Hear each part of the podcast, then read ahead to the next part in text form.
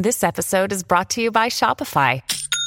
Forget the frustration of picking commerce platforms when you switch your business to Shopify, the global commerce platform that supercharges your selling wherever you sell. With Shopify, you'll harness the same intuitive features, trusted apps, and powerful analytics used by the world's leading brands. Sign up today for your $1 per month trial period at shopify.com slash tech, all lowercase. That's shopify.com slash tech.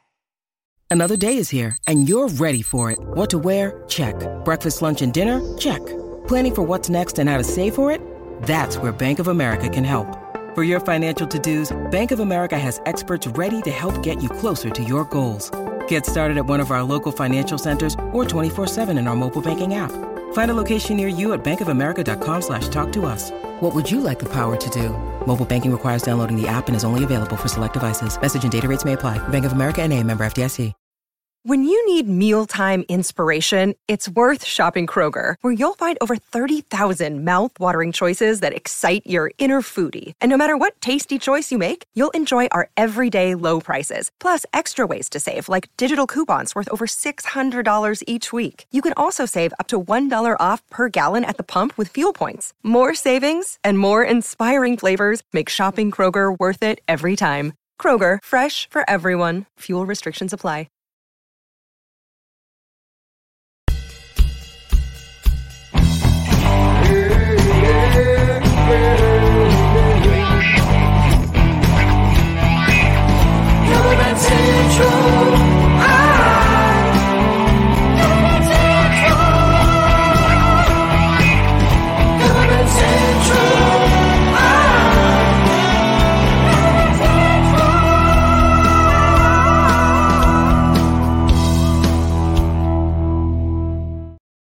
Yeah, yeah. Hey there, everybody. What's up? It is the CBC Wizdumb Hour number 129 for March 9th, 2021. I'm Steve Witchell in New Orleans. Tony B coming to you live from New Jersey. What's happening? I forgot to put our names up, is what's happening. That's not cool, Steve. No, I, you know, I thought I was prepared. There we go. Together. Just so people can see our names. Uh, yeah. How's everybody doing? Good. Doing great, Steve. How about you? That's great. I feel like my mic is not close enough. I feel like I'm not loud enough. Uh, Johnny Interval says, "Hey all," and Johnny Interval knows the deal, which is what I was just going to say. If you're watching live here, uh, we are broadcasting using a thing called Streamyard, but you're probably watching on Facebook.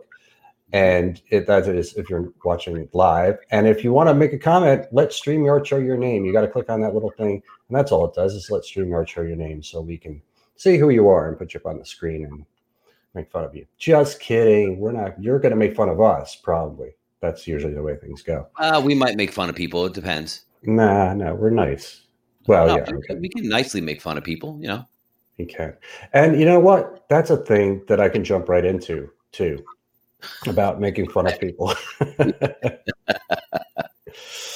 because we were we we uh, we were off last week due to uh, taking a week off. Yeah. That's Vacation. what- yeah, that's what we did.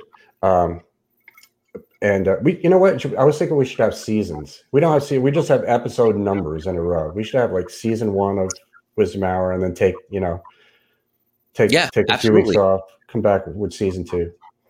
So we could start fresh and be like, "This is season one." Yeah, it's really They- like season five, but Right. So maybe this is actually season one of the this uh, season one of the of the new regime of the new the, the uh, video video video podcast. Yeah. now. Yes, and if you're listening on the audio podcast, if you download it on iTunes, you can watch this video on the Cover Band Central Facebook page or in the Cover Band Central Facebook group or on YouTube on the Cover Band Central channel. Or you Yeah, can just watch it live with us too every Tuesday night at uh, 8 o'clock Eastern, 5 o'clock Pacific. Uh, Derek said it looks good and sounds good from here. So Excellent. Thanks, Derek. That's good. It's encouraging. good feedback. Derek is an active member of the Cover Band Central group, and that's what I was going to say about making fun of people. Um, occasionally, in the Cover Band Central group, I see you're not a social media guy, Tony, but Not yet, but I will be. but you know you know kind of the deal, the way it works, Uh-huh. and. I, I think this is probably one of correct me if I'm wrong, but I, I think this is one of the reasons you've stayed off of Facebook is that people behind a computer when they're talking to other people that they don't know a lot of times don't have a filter. And they will say mean nasty things that people wouldn't normally say to a person in person. Is that was that one of your reasons for for keeping away from it or just? No my well no. My reason for keeping away initially was just that i don't have enough time in the day to manage the things i do now so having something like a facebook account or something that you have to log into and update and stay like connected with was just not something i was going to be able to keep up with.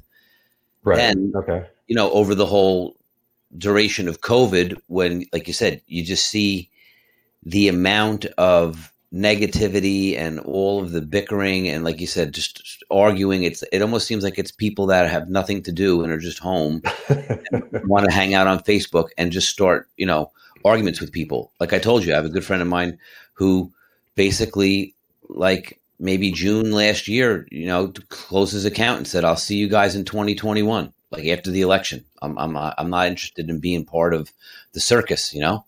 And it's Right. just you know, and now that I'm going to start, you know, um, building the studio and, and launching, you know, a channel and things like that, I'm going to have to get engaged with social media and I'm going to have to go across all platforms. So, but again, I'm not using it for, you know, I'm going to use it for strictly uh, the purpose of, of promoting and sharing music and videos and, and things that we're working on here. I'm not, I'm not going to engage in, you know, like having conversations with people about political, their political beliefs or, you know, just uh, comment on things. Sure. It's just nonsense. You know what I mean?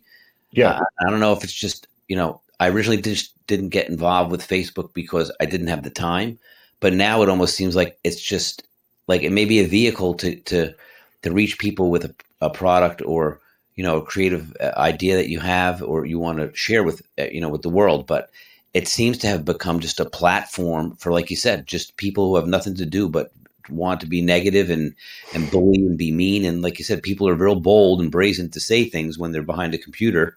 Mhm. and uh, you know it's just, it's kind of amusing to watch in a way where people you know engage it. Like as soon as someone s- says something and someone reacts to it and then it's not what that person wants to agree to or is not aligned with what their opinion is you know they jump on the bandwagon then other people jump on the bandwagon and it just becomes this whole like you know just quite honestly steve i just don't have time in the day to waste time on negative people that don't have any impact or are going to be have any positive influence on my life you know Right. Well, I mean, you can't you get what you want out of it, h- however you choose to use it, and you can choose to scroll by things like that. You can choose to not engage, but there Sure. are people there are people that that are addicted to drama and love getting engaged uh, uh, and things like that. And there's a, a, a new thing that came. Oh boy, that is Jeez, no good. Yeah, don't do that anymore. i'll try not to Whatever you just did. pete don't touch that wire again sorry my assistant was messing with stuff It's all right. Um, but there, I, there's a new term that came into the lexicon, I guess maybe over the last year or two, called hate scroll. People like to hate scroll. They just will find things to like. I don't like this, and I want to let you you know it. Um, right and if you don't have anything more important to do in your life than that you need to reevaluate what you're doing Yeah.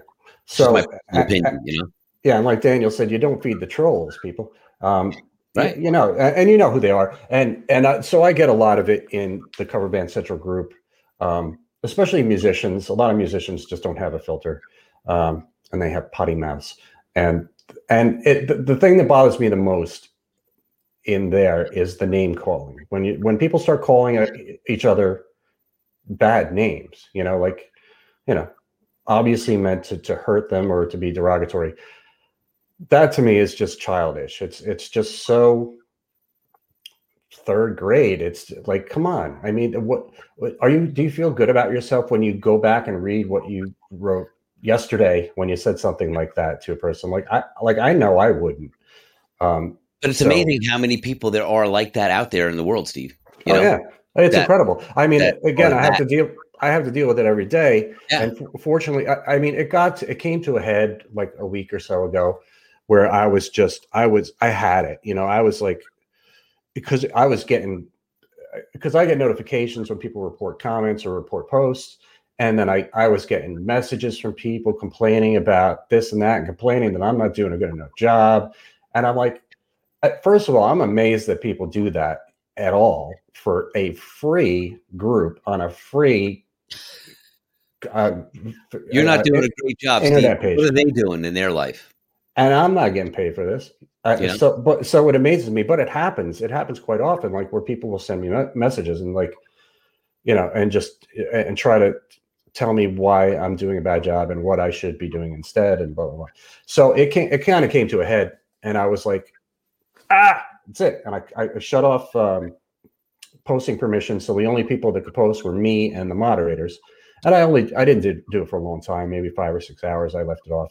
But then I went in a couple, made a couple videos and said, you know, hey, all right, everybody calm down. And I might need some more help with this. So maybe somebody else wants to moderate.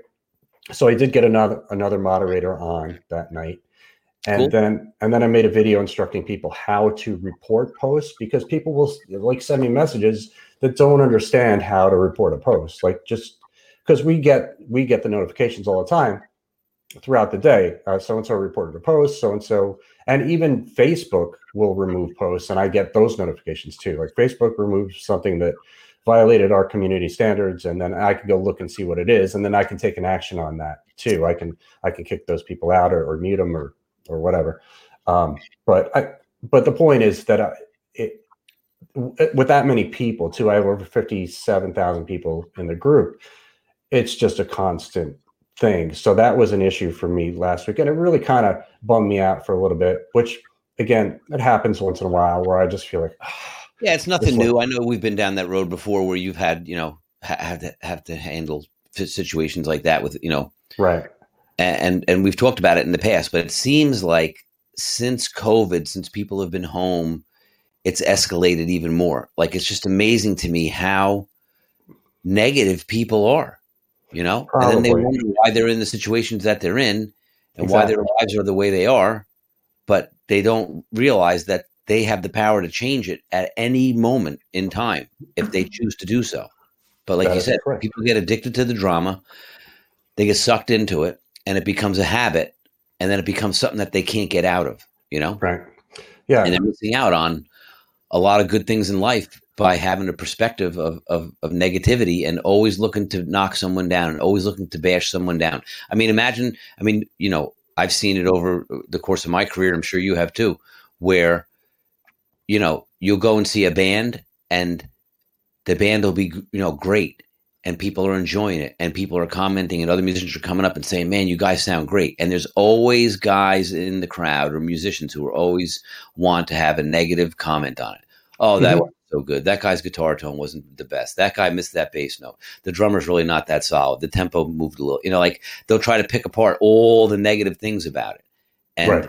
when they have that type of perspective it's going to carry over to everything in your life right? So if you're look constantly looking to nitpick all the little negative things and find the fault, you know, to to and try to tear people down, you know, that that's the results you're going to get as opposed to, you know, supporting other musicians and maybe learning something, you know. And there's right. always to be learned if you look for it. There's always something that you can bash if you look for it too. But you know, I think when you're when your perspective is one of of being grateful for things and you're thankful and and you're in tune with being positive and you're trying to help people and you're encouraging and you're lifting other people up, you know, it comes back around a hundredfold to you, yourself personally. But it just seems like, you know, the the tide needs to shift where people are more generous with their compliments and supporting each other than constantly trying to knock everything down. I mean, you see it all the time on YouTube where someone will write some nasty comments like, "Oh, this is terrible. You should do this or you should do that," and then usually you see the first response is like, "Well, where's your channel? Where's your videos? You know, what are you doing?" Right. You're just sitting there commenting and, and you know picking apart people's things with this negative thing, and that's your day. Like that's what you do. I mean, that's a right. bad existence. You know. Right. Um, agreed. Um, Liz Angels from South Africa. She's uh, with Standing Ovations Entertainment. If you're in South Africa, look them up. Um, Rachel Lewis said so true. Um, yeah, I, I, mean, I think that the positivity always outweighs the negativity, uh, no matter what, no matter what situation you're in. Um, but it's it's a thing, you know. It's just a thing, and the, the bigger your audience, the more of that thing you're going to see. Yeah, um, I mean, it comes into and, territory, I guess. And if you really don't listen, you can only be offended by something that someone says to you if you allow yourself to be offended. Mm-hmm. You know, if you're yeah, if you're knowing your triggers too, and that's something I'm working on uh, currently is just kind of recognizing my triggers, what what triggers me, and and why, and what could I what different choice can I make to have a more positive outcome. That's something I'm working on. It I'm actually in a thing with it in a group with it, doing a little challenge for 45 days. Listen, that's uh, great. I mean, listen, you got to challenge ourselves. If we don't grow, if we're not growing, we're, we're shrinking, right? And if we're not getting better, we're staying the same or getting worse. Yeah. So, you know, you want to try to be the best version of yourself that you can be every day. And yeah. that's different for everybody, right? But it all stems back to the same common principle of, you know, being aware of what, what you want to do and where you want to go.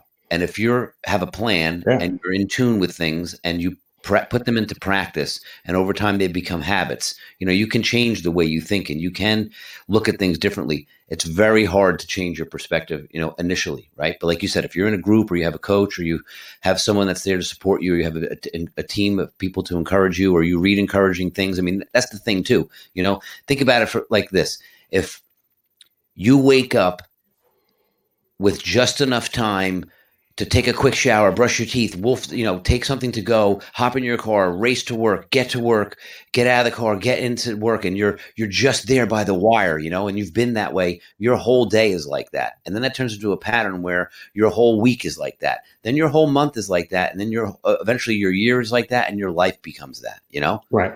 Whereas if you can start your day in a more relaxed fashion, wake up earlier, give yourself some time, you know, that's the, always the the curse is like the snooze alarm, you know? You set your alarm to get up an hour earlier than you normally would, but the sleep is more important than getting up and spending quality time working on yourself. That's really what it comes down to. If you want to make a commitment to be better, you got to commit to it and you got to put action to it. True.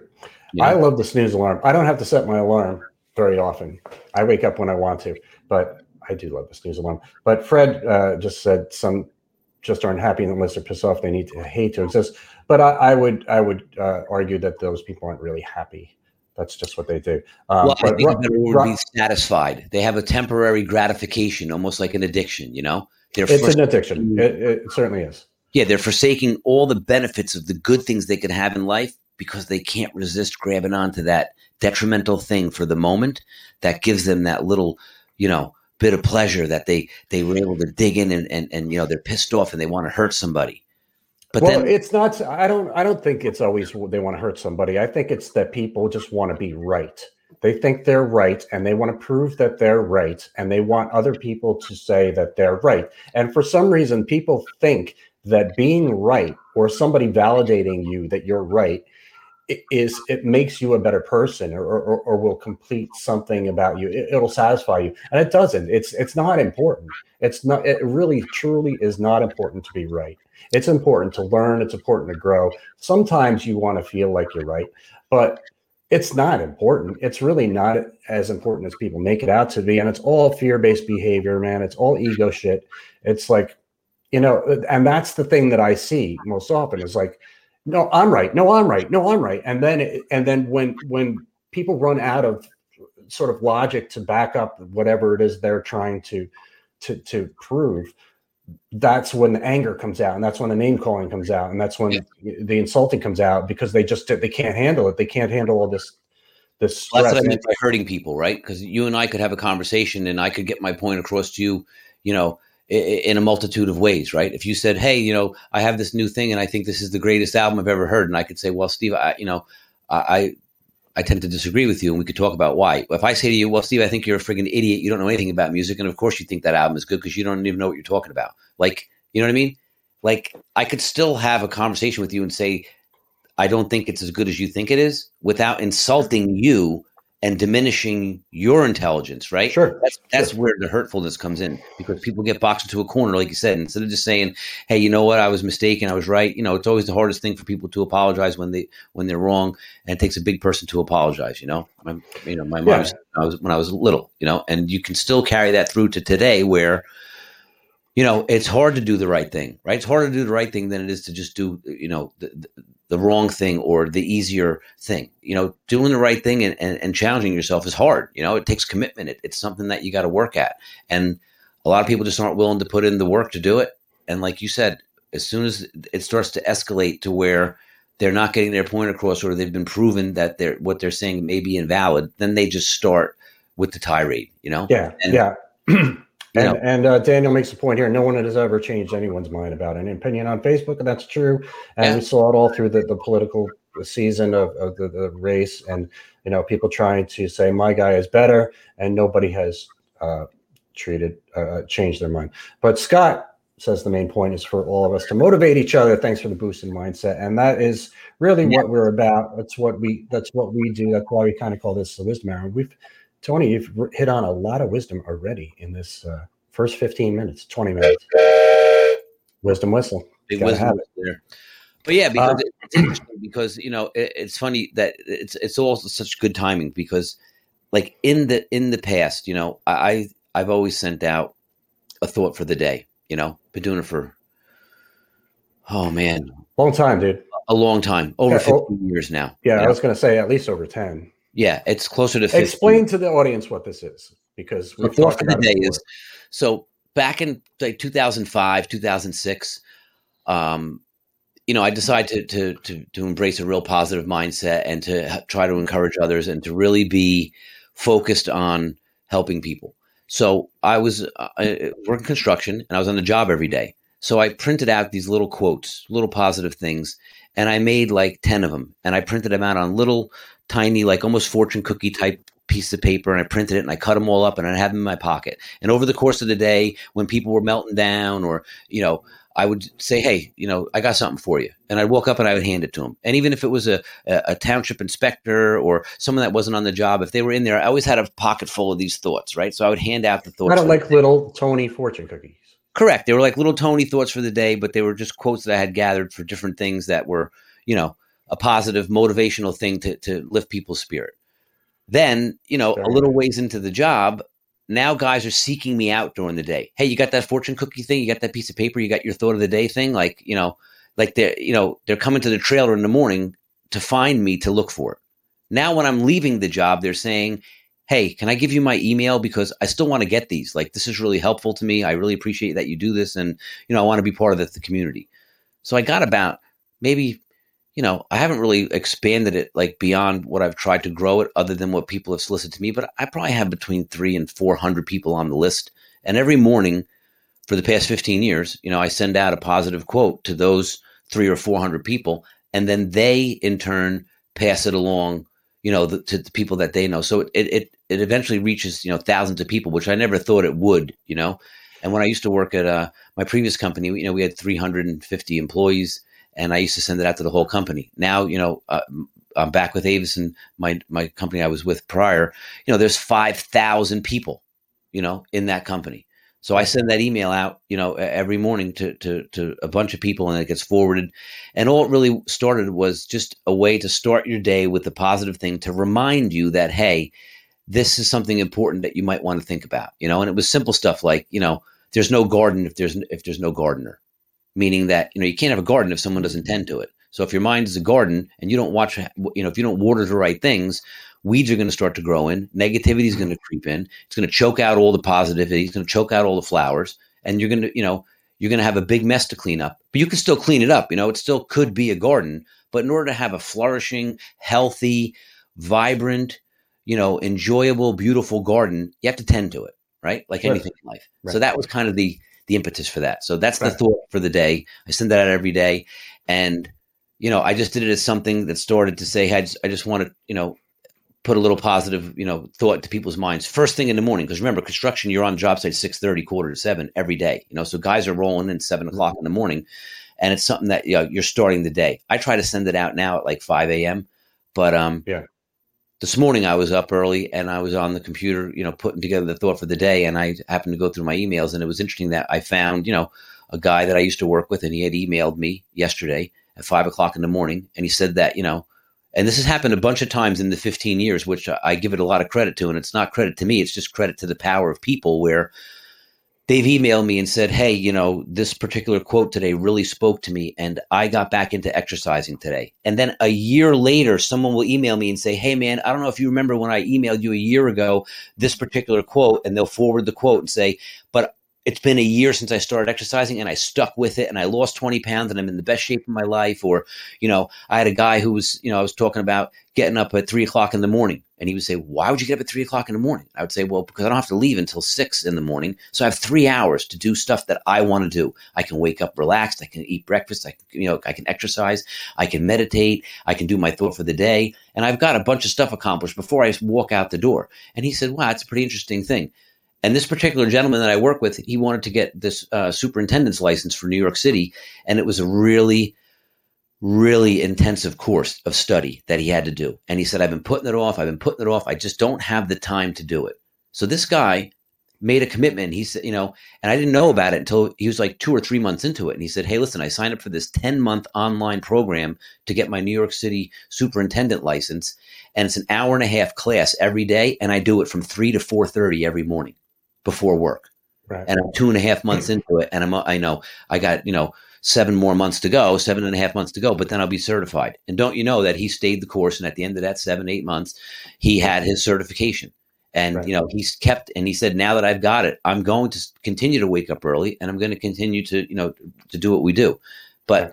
if you're not a morning person, you can certainly do it at night. The premise is just you know sure. allocate some time for yourself every day to spiritually, mentally, you know, connect with what's important, eh, you know, in your life and the things that you want to do and focus your thoughts on accomplishing those things and start to think about, you know, the things you want to do and make small little steps and small little improvements to over time accomplish that. And, you know, it doesn't happen overnight, but at the same time, if you commit to it, there's a certain empowerment once you're, you know, a few weeks in that you're you're on the right course and and you're you're you're developing you know the things that you want to develop and it's just really about you know trying to keep front and center in your perspective what's really important in life you know sure. like right. you know been, you, I got to bring you back to argue about you know your political opinion because I don't agree with yours or you don't agree with mine and to spend hours you know and say hurtful things to each other so I guess the summary is is it more important for me to get my point across and hurt you and be right? Or is it more important to not hurt you and just be okay with the fact that maybe I'm not right or that we just don't agree on the on the, thing? You know, that's really what it comes down to. You know, right. it's the ego, uh, like you said. Yeah, and uh, uh, like Liz Angel said, we're all in this together. Yeah. Um, yeah, I, I mean, I wanted to. I was trying to bring it back to the thought for the day because that's what how, what I started this conversation. Um, oh yeah, sorry. So but, for the but, day, yeah. But you but you started it. You know, you said about 15 years ago. So that was pre Facebook, and you're you're you're sending them out emails, and I get them. You know, every weekday. Uh, but you know, since the advent of Facebook and things like that, and th- there's been super advancements in in the way we internet nowadays. Yeah. So, so I mean, you could be doing what you're doing you could still be doing what you're doing and be reaching a much bigger audience if you if you utilize right Facebook the right way or Twitter or or any of those things or Instagram.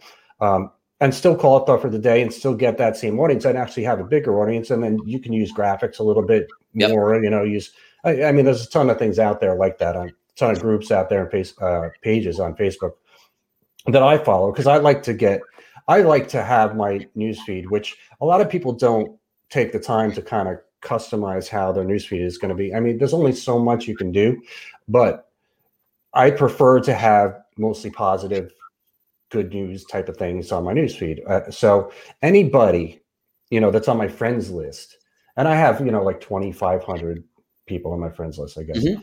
And I don't really know all those people, um, but anybody that's ever posted anything political, I I, I don't follow them. Um, you know anything. I don't care if I agree with you or not. I just don't want to read it. Uh, I'm just not interested.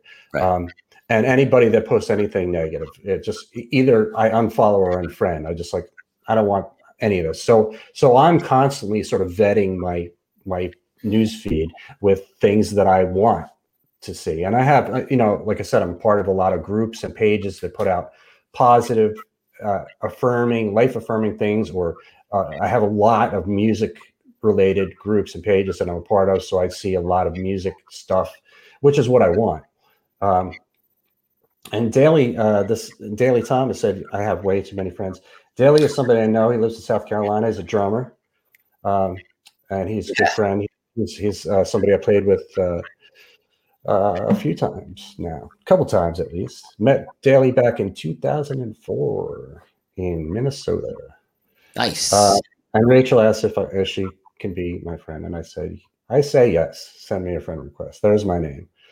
Um, if uh, Rachel, you already seem like a cool person, so yeah. The other thing yeah. too, Steve, is sometimes you don't know what other people are going through. Like you may interact with That someone true. over the course of the day who is just you know got a bad attitude, foul, and you know is being nasty and negative and, and and condescending or mean towards you. You know, and you can, like you said, it's very easy to get engaged and start to you know defend your ego, but it's it's a lot more humane and a lot more difficult to say. Let me sit back for a second and think from a perspective of why is this person acting the way they're acting towards me? You know, I don't know what they have going on in their life. They may have a lot of things going on. Right. And they, they're just, you know, they're in a bad place and they just don't know, know how to, how to, you know, to deal with it right now. And they have, they have no, they seems like they have no way out or they don't. see Yeah, but most people don't take that time to take things like that into consideration. That's the proper advice, but most people don't do that.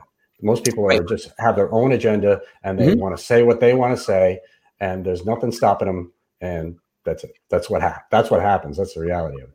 but again, like you said, it's ego. It's almost like, Oh yeah, it's fear based. All fear based. you know, if someone comes to you, you know, you're you're not a good bass player. You're not a good drummer. My friend's a way better drummer than you are. Excellent, cool, man. You know, Right. But I mean, I would, I would not even enter. I wouldn't even answer. I wouldn't even entertain that. If somebody said that to me, I'd be like, I just wouldn't. I wouldn't get engaged at all. And that's that's the key. Is just don't get engaged. They But- can't keep talking to you if you're not talking back to them. Understood, but remember too, Steve, if they're t- if they're looking to engage you in a, a, a adversarial way and they're trying to get a rise out of you, right? And they say like, "Oh, my friend's a way better drummer than you are," and you say, "Excellent, man! Like you know, I like to meet him sometime." What more could he possibly say? Unless he wants to continue saying, "Well, That's right. That's right. You're gonna meet him. yeah, right, exactly," or you know, "Yeah, he's still better than you, and you suck, and whatever, blah blah." blah. It's like, "Hey, man, it's cool, you know, whatever." Like, you know, you're gonna meet him, and you're gonna see how much better he is than you. And right? You'd be like, yeah, yeah, yeah. That's that's uh, great. I can't wait. That's right. You can't wait. but it's not even like that. It's just saying like, you know, like there's always somebody better, you know? So Sure. if you're comfortable in your own skin and you're okay with it, you know, you know your I love it. You, you I- know your level of talent is. You, you're not really, you know, it doesn't feed on the insecurity. You know, that's when people get defensive is when they're insecure about stuff, right? If you're, Sure. if, you know, people that are confident in their abilities and that are are stable in life are, are usually not one to engage in bickering and arguing and, and and having you know a discussion that's not productive. You know, Yeah, yeah, yeah. Yeah, it's all about insecurity. It's all fear based. It's all blah blah blah.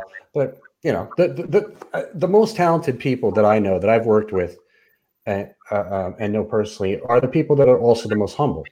So, you know, take that. Yeah, That's- I've met both. I've met super humble, super talented people, and I've met some super talented people that were also pretty. Yeah.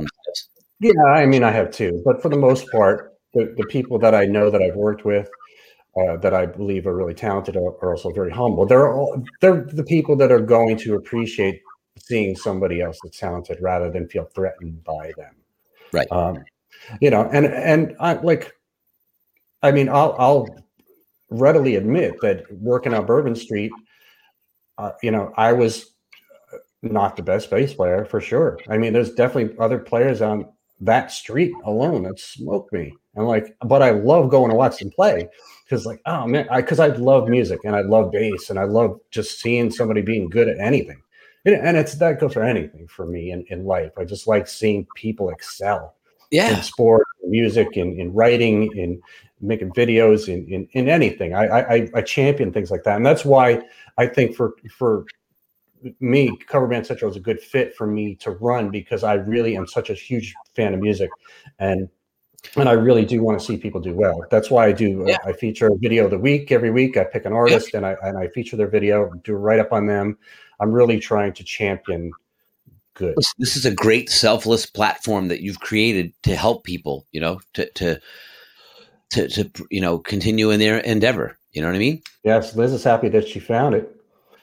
Um, Excellent. You know, that's what I mean. Yes. that's kept secret. You know, no, it's it's you know, it's one of these things, Steve, where you know throughout your life and, and throughout you developing this whole cover band central uh, you know empire and us doing the empire. You know it's just but it is it takes a lot of work a lot of commitment you're dedicated to it you know and it's not like you're you know prospering excessively in, in, in a greedy way from it you know you are helping except for this killer studio behind me I mean, yes, except for the killer studio behind you, but you know, well, well deserved and earned, of course. But you know, that's what it is. That's what it's all about. It's it's just about helping people, and that's why you continue to grow because you're open to it. And it's not that anyone's better than anybody else. It's it's that they're different. You know, I think better is like a grammar school band comment. You know, like Johnny's better than Pete because he's my dad's better than more, your dad. Yeah, or he's more naturally talented, so he's he's more proficient, right? It's not that he's better, he's more proficient at that particular task of the instrument. But then once you've learned all of your credentials, so to speak, and now you're free to create because you have the tools, the chops, the experience, you know, that's when everyone's uniqueness comes out. So it doesn't become a competition of, you know, I'm better than you or you're better than me. We we both play the same instrument and we're different, right? right. You're playing yeah. and I play. And yeah, that, that's what makes it so great about music because anyone that picks up that, you know, their instrument, no one in the world can play it like you play it. They can emulate it, but if you just said, "Hey, Steve, you know, I'm going to put t- 10 bass players in a room and I'm going to just go down the line and say, "Play me a riff right now." You know, just play play me 8 bars of anything that you feel like playing. You're going to those 10 guys are going to all play something different and they're Absolutely. all going to be not better or worse than each other, but they're going to be uniquely different and have a character and a personality of the person that's playing the instrument. That's sure. what they, you know. What, even if it's even if it's the same piece of music, you, you right. can have uh, eight people playing. Uh, Christine said she's going to watch this later if that's okay, and of course that's okay. Um, it's 1.39 there wherever you are. I guess that's morning. Wow. Um, okay. Be, um, but uh, thanks for watching, Christine. Yeah, thank you. Yeah. Um, yeah, man. I, I mean, it's all you know. It, it's all subjective anyway, and, and, you know, people. But it's the reality of what goes on on the internet. It's something that I have to deal with all the time. Um, yep. But you know, it, the good far outweighs the bad for me, as far as running this whole thing. Um, but Liz thinks that COVID has humbled us all, musicians, magicians, and live bands, all international as well. Yeah. So uh, so she stuck musicians and magicians and then live bands. She stuck magicians like a magic trick in between the two. Hey, music, ma- music is magic. It, it is. Um, Liz, where are you? She said her, her gigs and pubs dropped massively. I don't know if she said where she is. Oh, was she South Africa? I don't remember. I think so. Is it? Yeah, standing ovation? Yeah, she's South Africa. Yeah, standing ovation. Yes. Yes. Bailey, that's what she said. She said magicians because magicians can't work during COVID either because you you got to get a, a, rabbit that's that's uh, uh, vaccinated. Test. Yeah, you, you, can't be doing that. Um, but so, uh, what I want to do, and I, I, may have talked about this with you before. Um, what do you want to do, Steve? I may have mentioned it here, but I'm gonna. It's it's worth mentioning again if if uh, nobody's seen it. But I want to do. I want to turn this into more fun. Th- this kind of stuff that's going on in the group, and I'll, I'll talk about some of the topics that come up all the time. But I'm a big fan of this guy. His name's Ryan George. Um, if anybody is on YouTube or uh, he, he's a YouTuber that's been doing uh, sort of comedy things for for three or four years now, and he's brilliant. He's hilarious. He he does sketches where he he uh, uh, he does this thing called uh, uh, uh, pitch meetings for movies, and he plays these two different characters. One is a, a, studio executive and one is a screenwriter. And he plays both characters and he films both. He writes a script and he films both. And the premise is that uh, the, the screenwriter is coming in with an idea for for this movie, and the executive is listening to the idea, and and but he picks movies that have already been made that we that we're familiar with, and uh, and it's hilarious because he picks out the kind of the plot holes in the movies or the, the things that are really kind of silly about the movie. Um, yeah, and, and, he's come up with these catchphrases and stuff, and he's he's just he's hilarious. Um, so it's kind of inspired me to want to do something like that because I like making videos too. So I'm going to try and do something like that where I'm playing a couple different characters, but I'm going to take the, the premises that come up in this, the cover band central group all the time and make a sketch out of it. this is going to be good. So the ones that come up all the time, one recent one was about cargo shorts, and that cargo shorts comes up all the time. And that, again, I may have said this before here, but that's something that I never ever would have imagined, anticipated would be a thing. It, it you know, when I started CBC or any any of that. And do you know what I'm talking about? No. When I say carvers, you don't. That, that, okay. Remember that show, The White Shadow? I think it was Carver. yes. Yeah. yeah. Wore the shorts. Mm. Is that what you're? Well, that was the that was the '70s like gym shorts that you got like when you went to school. You had those tight yeah '70s. They, they were like uh, they had like a, a, a, border of white around them, and they were like red. And, yeah, and and the side had like a uh, where it came up the side of your leg, it came to like a crest, like a point, and then went back down again, like a scallop. Right. Yeah. Um, well, no, it's not about that. But but the the, the thing with cargo shorts, is, like, yeah, we know all about those. That's not what it's about. Um, cargo shorts conversation comes up because certain times musicians will wear cargo shorts on stage. Oh, cargo! Um, I think you're saying Carver.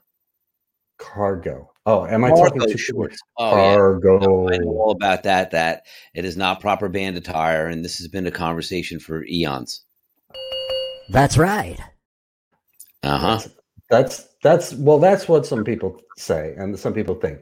Um, I mean, I definitely have worn cargo shorts on stage. Absolutely, have done it. Uh, but I, I wouldn't say I've done it. No, I was going to say I wouldn't say I've done it on Bourbon Street, but I absolutely have.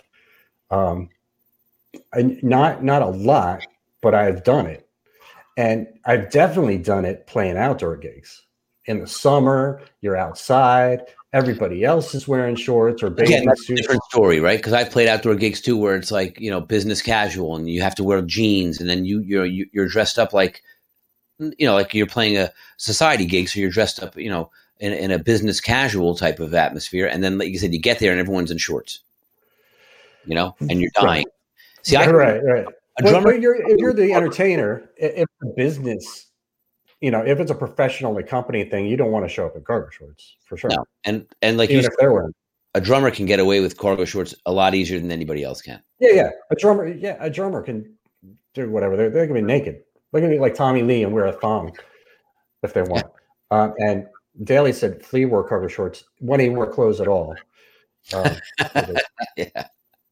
But anyway, so I've worn cargo shorts in, outdoor gigs. Uh, when I did, uh, I was playing every Sunday for a while. It was like 2006 ish. Uh, I was playing Long Beach Island outside mm-hmm. in July and August, and right poolside. Everybody's in bathing suits. Everybody's in shorts. And for that gig, it's you know it was fine to wear cargo shorts. Again, but it, it fits the gig. You know, I mean, by all means. But like you said, for like Bourbon Street, I don't think you should be showing up in cargo shorts. Right. I have done it, and you know, whatever. So sue me. But where it becomes an issue is in videos.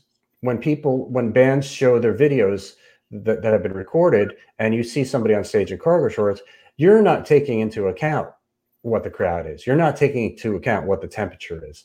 You're not you're, you're as a viewer, you're looking at the stage and it's not, you know, it doesn't matter. Right, because you um, see a guy in cargo shorts and it looks sloppy. Yeah. So in that regard, I would I would agree with people who say you can't wear cargo shorts on stage. It doesn't look good. Um, unless that's your thing, unless it's your your whole vibe is like you're a summer beachy band and everybody's in cargo shorts and sunglasses, whatever, Mhm. and then you can you'll pick up on that from watching the video.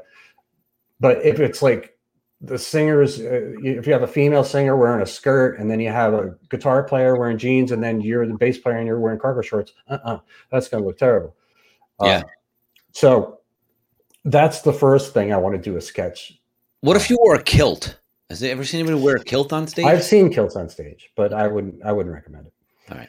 Uh, it's, it gets a little breezy. Um, but so that's the first sketch I'm, I want to make is the the cargo shorts Cargo shorts. So it's I'm going to be a guy on stage with cargo shorts on, and then uh. I, I'm going to also play a guy in the audience who dislikes the fact that I'm wearing cargo shorts, and and a conversation and comedy will ensue. That's that's the plan for that. and will you be having the conversation with this gentleman in the audience that looks like you while you're playing? No, Okay. because if I do it while I'm playing, then you won't be able to hear what I'm saying.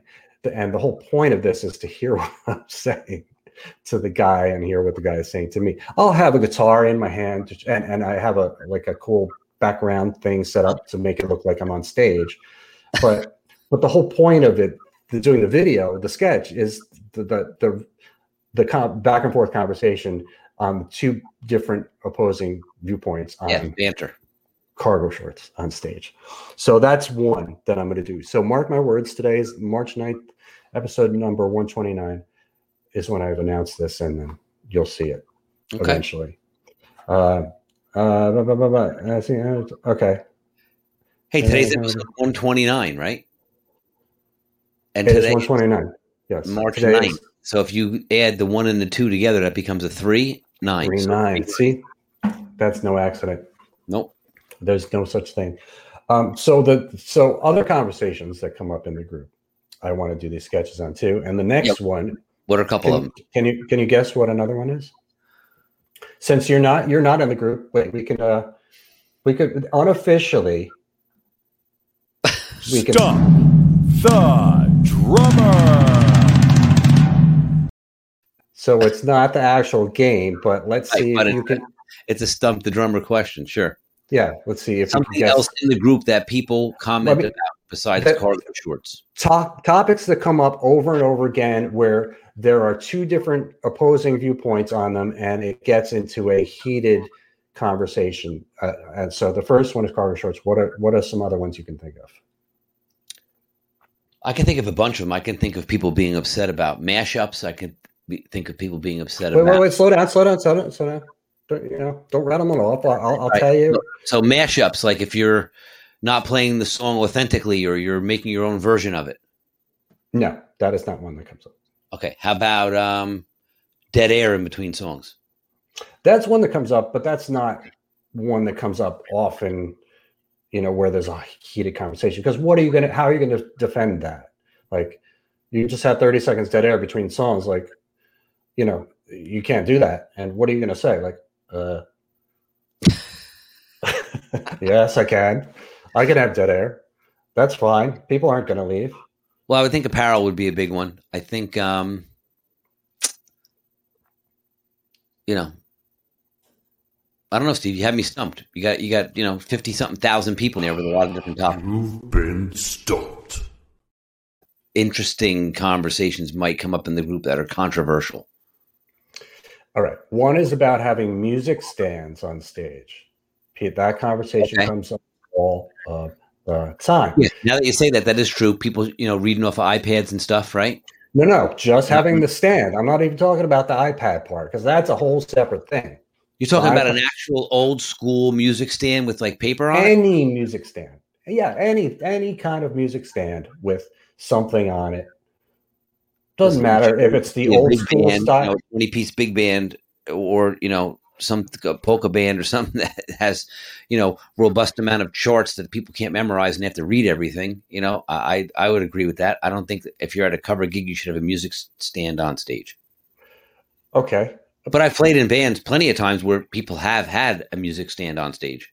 As have I. And I've played in a cover band where I have had a music stand on stage. I don't put it dead center right in front of me.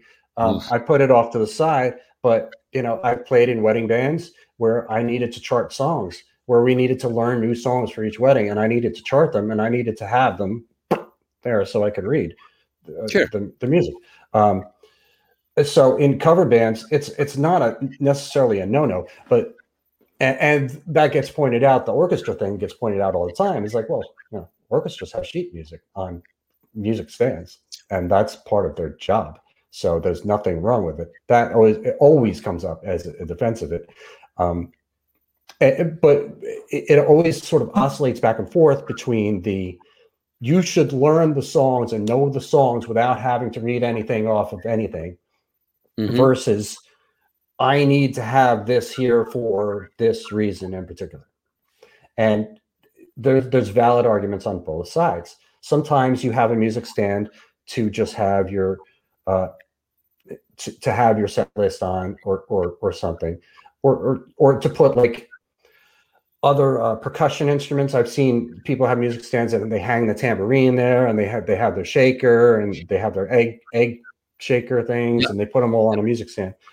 Um, it, it doesn't uh, to me. It doesn't make or break anybody, uh, but it de- sort of depends on what you're using it for. I think Um, it's the visual obstruction that people object to. it's the know? obstruction. It's you've got to know where to put it, and you can't be sitting there in front of it. Like, you know, you have Yeah. to engage with the audience, whatever. Um, but then, so that's another one that I'm going to have to do a sketch on. It's the music stand again, and just have it as an audience, dumb audience member. Like, hey, why do you have that? I, I don't know. I'll write it. in your skit, you should have the music stand like set up flat and have like your drink on it, like you know, or a cup of coffee, Sure. flower in a vase. You know what I mean? Like Yeah. really make it really hokey. Yeah, Crystal said, "What's your stance on sunglasses on stage?" And I say, "Sure, why not?" I don't, you know, it doesn't doesn't make Hey, or break anything. glasses indoors are always questionable, but when you're in a band and you're on stage, I mean, I think you know if you're putting you're putting on a show, right? So listen, you can go see a band that's wearing mm-hmm. cargo shorts and tops in a club with music stands, and you go see a band that has no music stands. They're polished. Guys are wearing sunglasses. You know, they're dressed differently. I think it depends on the band you're in, right? And I don't think there's any rules when you, you do what you do. You know, you just There's no rules. You know no rules. Just go up and do what you want Rules. to do. If people don't like it, they'll let you know. Right. So another topic, like you said, is the iPads thing. uh, You know, and people have the issue with that, and for the same reason is that you know people have iPads on stage to read lyrics a lot, or to have just put the set list up there, or to read charts. Um, and you know, you got to do what you got to do for the job that you got to do. So if if that requires having to read the lyrics for whatever reason, then then you do it, and there's nothing wrong with it if you're using it as a crutch or being lazy, meaning like you're reading, and I've worked with singers like this before too, where they were just too lazy to learn the song, so they have to read the lyrics. Then, yeah, then I Hey, listen, again, like you said to your point, if you got 400 songs in the repertoire, you're probably not going to remember the lyrics to every single one. Sure, them. right, exactly. bring it up, sure. iPad, call it up, scroll through, find your song, and you got your lyrics. Because Right. let's face it, even the pros have teleprompters, right? You just can't Yes. see. They don't have a, a you know a Manhasset music stand in front of them, you know, tilted back with stuff on it, but they have Right.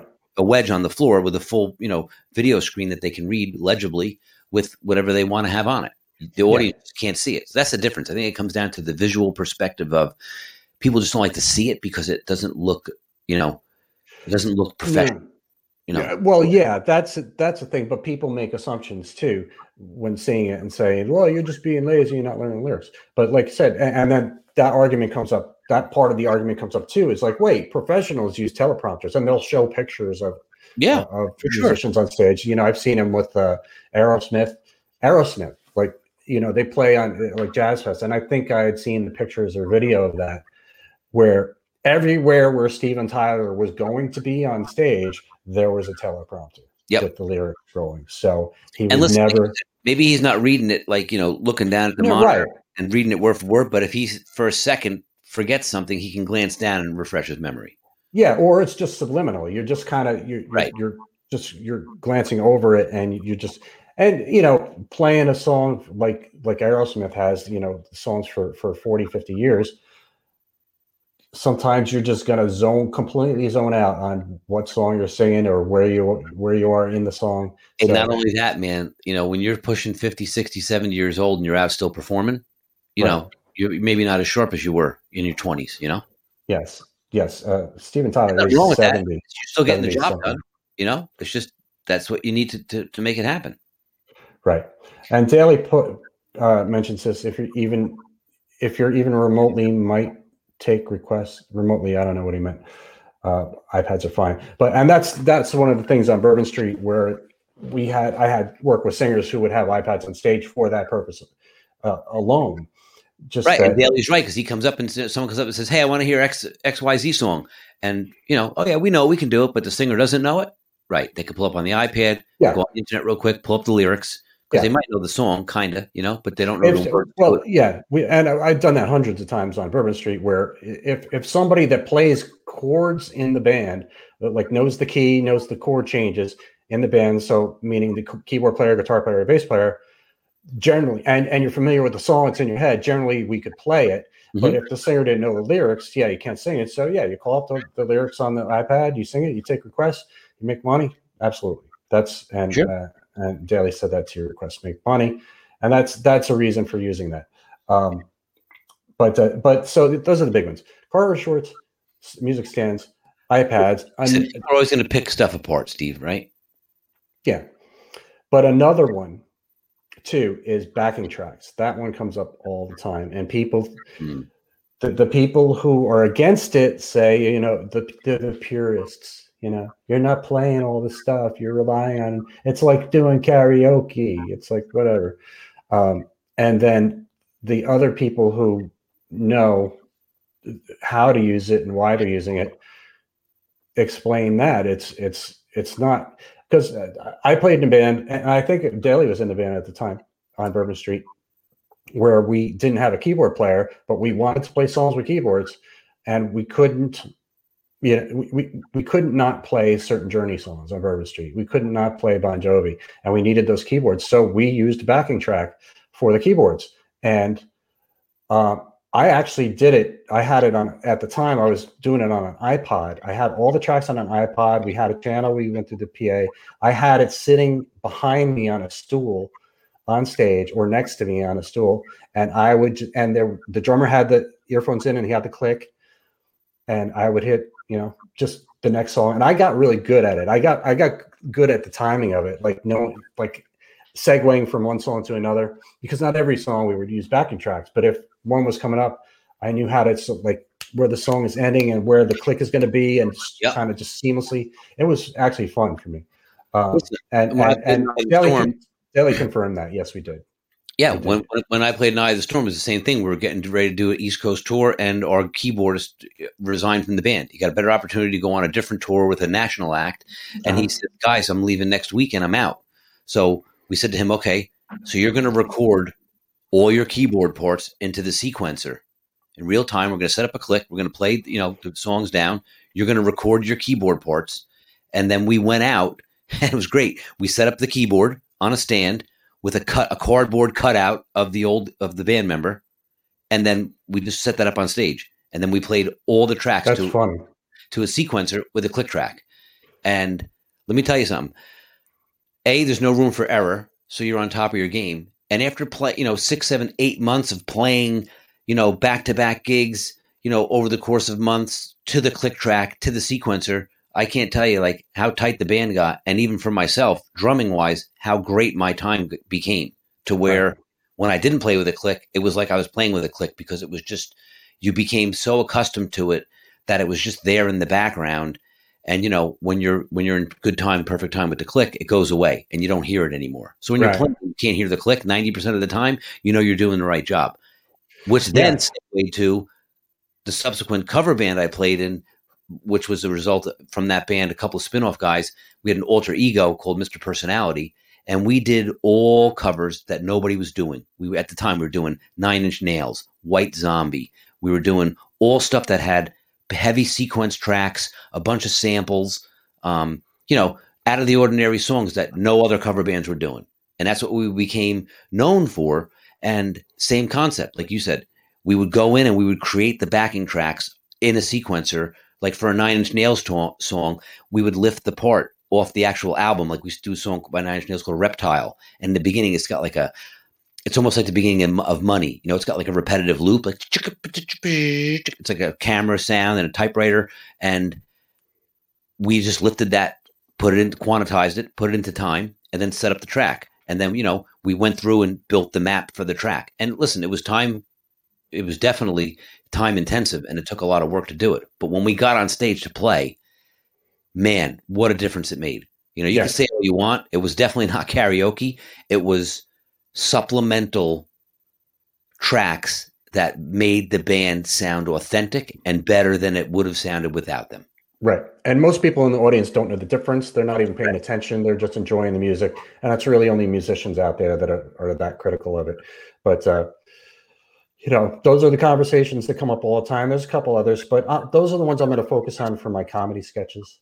Yeah. Because I, I think there's a lot of good comedy material in there. So, oh, you got a lot of material. So, so, so, look for that coming soon. I'll, I'll, announce it here officially when I when I have it. But um, but that was quick hour. Um, coverbandcentral.com. Go there, sign up for profile for you, your band, or both. It's free and it's growing all the time. There's there's more activity in there yeah. nowadays nowadays, and there's a ton of content. There's a ton of articles in there that you can check out. That uh, and we got the video of the week every week. Make sure you check on that. And you can go back and listen to the previous podcasts too. There's a link on the website for that. And uh, uh, that's it. Good hour, good wisdom from Tony this week. Tony's uh, Tony. Thanks, everybody. Yeah. Fire with the wisdom whistle. Um, make sure you tune in again next week, every Tuesday, 8 p.m. Eastern, 5 p.m.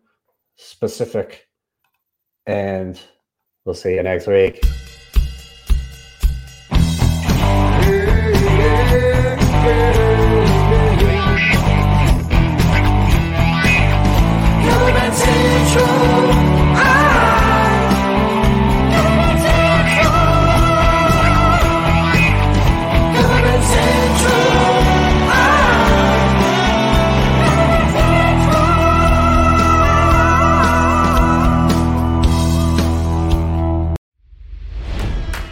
It's NFL draft season, and that means it's time to start thinking about fantasy football.